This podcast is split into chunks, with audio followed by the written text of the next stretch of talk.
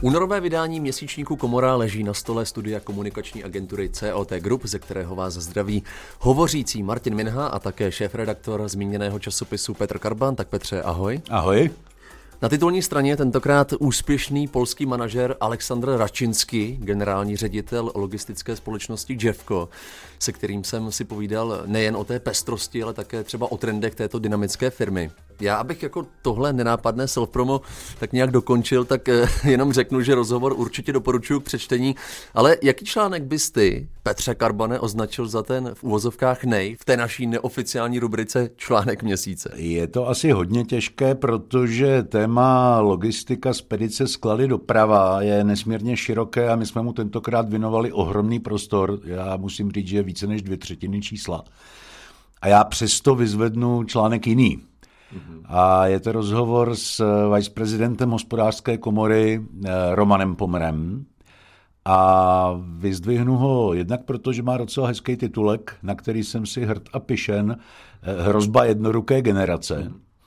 Což zní zvláštně, ale když řeknu, že Roman Pomr je člověk, který se dlouhodobě snaží o zvýšení prestiže řemesel, a respektu k řemeslníkům a že on je duchovním mocem projektu, který se bohužel táhne už mnoho let, ale snad se dotáhne, protože příští týden, jestli se nemýlím, by měl jít legislativní radě vlády návrh na mistrovskou zkoušku, což je projekt, který by nějakým způsobem v Česku uzavřel tu nejvyšší úroveň řemeslného vzdělávání. O co jde? Eh, řemeslníci jsou eh, většinou absolventy učňovských eh, středisek nebo středních škol, často bez maturity a nemají žádnou možnost, tak jako běžní studenti, pokračovat. Běžný student udělá střední školu, ale vždycky může jít na vysokou nebo na nějakou vyšší odbornou školu, na nějakou nadstavbu. Řemeslníci nic takového nemají. A zároveň Řemeslo na učňáku a řemeslo v praxi jsou dvě různé věci. V okolních státech něco jako mistrovská zkouška existuje, u nás existovala, známe to z minulosti, a je tady snaha, aby se navrátila a aby pomohla všem stranám. Řemeslníkům pomůže nějakým způsobem opravdu uzavřít vzdělání řemeslné dovednosti na té nejvyšší možné úrovni, Zároveň jim dá konkurenční výhodu, protože ona je jistou garancí kvality. Kdo je mistr, tak by prostě to řemeslo měl dělat skvěle. No a zákazníkům pomůže orientovat se na trhu a odlišit ty lepší od těch horších. Hmm. A Roman Pomr o tom vypráví velmi eh, podrobně, protože ten projekt celý zná a těšíme se, že snad letos by to mohlo dopadnout. Já mám jako čtenář upřímně radost, že se nevěnujeme v tomto čísle pouze pandemii, ale třeba i očekávaným zmíněným trendům v letošním roce. Já jsem zmiňoval logistiku, ale hodně se věnujeme taky třeba železnicím, Petře. Já asi můžu přiznat, že jsme těsně před tou uzávěrkou zařadili text z toho důležitého jednání ohledně stavby vysokorychlostních tratí u nás v České republice, eh, které se konalo samozřejmě kde jinde než na hospodářské komoře, ale těch textů o vlacích je tam, pokud se nepletu, víc. Je, protože my jsme v rámci tématu zařadili i dvě ankety. Jedna se týkala vysloveně logistických společností, ale jednu jsme věnovali opravdu dopravcům, jak zvládli pandemii a jak se na nich podepsala.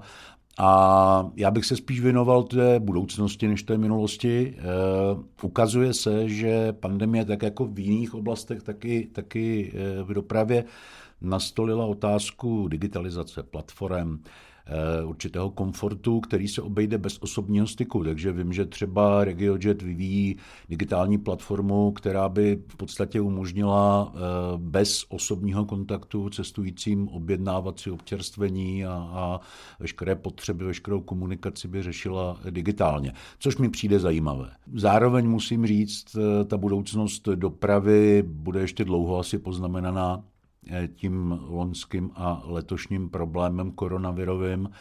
Nicméně všichni věří tomu, že s očkováním, s léky, případně s nějakým covid pasem, o kterém se diskutuje na evropské úrovni, se cestování vrátí vrátí do běžných kolejí, ale nebude to letos. Hmm. Na tom se shodují naprosto všichni, že to bude trvat několik let. U velkých dopravců leteckých společností se mluví až o třech letech, podobně eh, se na to chystají velké hotely ve velkých turistických centrech. Ať se nebavíme jen o časopise, tak musíme říct, že stále silnějším zdrojem informací se stává i náš spravodajský web Komora Plus, který obzvlášť po té spolupráci se seznamem opravdu nabírá na obrátkách. Objevuje se tam stále více nových a opravdu kvalitních autorských textů na zajímavá témata. Tak eh, připomeň možná jako aktuální ambice toho webu a plány jako šéf redaktor. No, to je asi dobrá otázka vzhledem k tomu, že v podstatě v lednu jsme dokončili e, spolupráci nebo smluvně ukotvili spolupráci s serverem Seznam, což znamená, že dáváme naše příspěvky k dispozici Seznamu, který je poskytuje svým uživatelům.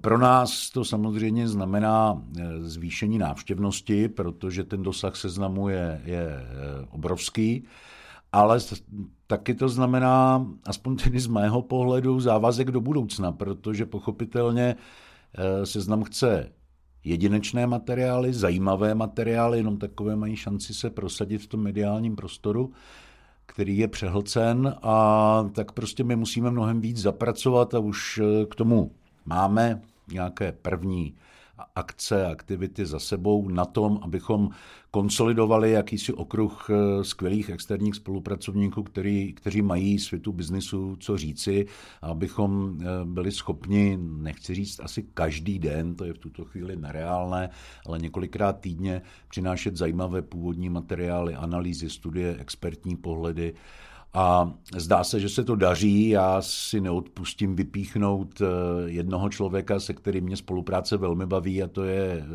svým způsobem kolega novinář Roman Chlupatý, který se věnuje globálním aspektům ekonomiky, především eh, v těch geopolitických vazbách. Ten nám nabízí podcasty, které on sám ve své společnosti Alter Eco natáčí s předními ekonomy jak z Česka, tak ze zahraničí a věnují se zajímavým, zajímavým otázkám. Teď naposled je to nově podcast, který je tam, myslím, od včerejška. Tam se věnují ekonomové otázce toho, nakolik levné peníze deformují tu ekonomiku a že vůbec nemusí znamenat rychlý růst naopak ale to vyznění nechám na všech, kteří si to budou chtít poslechnout. Takže podobné autorské věci by měly zkrátka přibývat a přebývat, řekněme, na tom webu. Je to tak, je to tak, to by mělo ten web živit a mělo by ho to odlišit od webu jiných.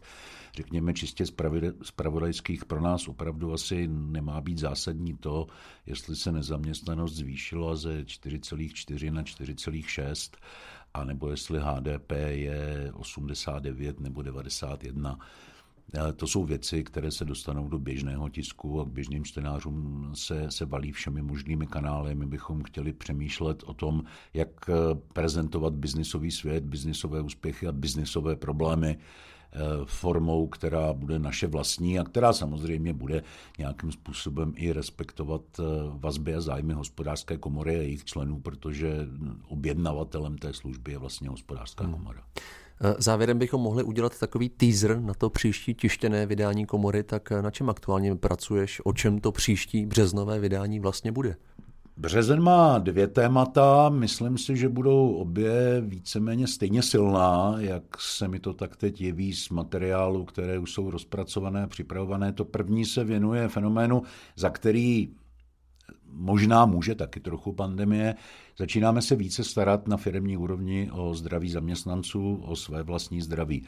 Dnes je pro firmy naprosto běžné to, co před rokem nikdo netušil, že prostě nabízejí zaměstnancům eh, hygienické eh, potřeby, ochranné pomůcky, dokonce testy, dokonce se firmy ve velkém hlásí k tomu, že budou své zaměstnance očkovat, protože samozřejmě majitelé vědí, že efektivní je opravdu pouze zdravý zaměstnanec. Takže eh, zdraví jako firmní priorita je jedno z témat a zapojili jsme do něj jak zdejší zdravotní pojišťovny, tak nemocnice a různé subjekty, které se poskytováním zdravotní péče živí.